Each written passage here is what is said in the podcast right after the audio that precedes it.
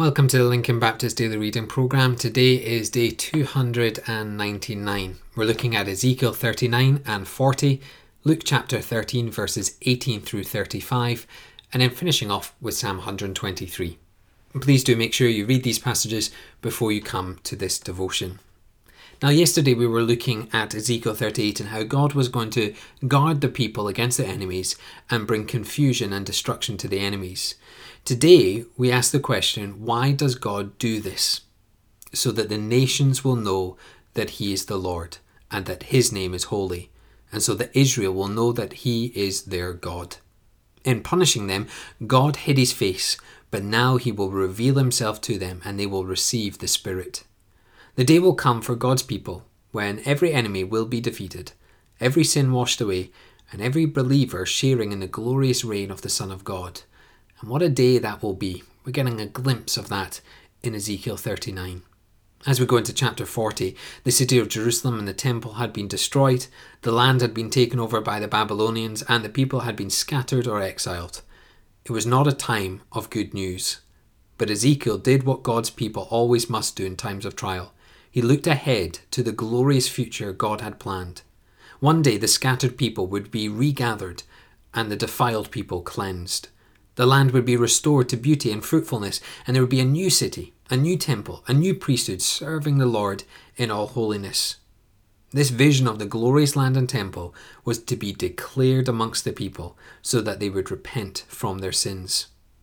I think we today do not understand the significance of all these details. However, Israel will understand them in that day, and their understanding will bring about a change in their lives.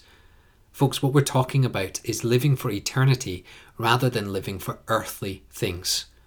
When you live for eternity, you think very little about holding on to the earthly, but when you live for the earthly, you do everything you can to hold on to what you have. So, what is God calling you to give up for the sake of eternity? Let's head into Luke chapter 13, and we're still in this looking at different things we're, we're grabbing from this chapter. We had tragedy, then we had hypocrisy, now we have an opportunity today. God's kingdom is at work in the world, but many people fail to take advantage of these opportunities. Instead of entering the kingdom, some people only ask the questions about it. Salvation is not a theory to discuss, it's a miracle to experience.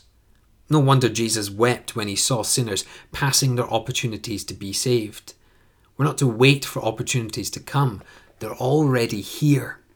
I love the way Francis Chan put it that we need to stop praying for opportunities. Instead, we need to pray for three seconds of boldness so that we would take the boldness to grab the opportunity and use them for the sake of Christ. So, what opportunities are before you today? Pray for boldness as you step into them.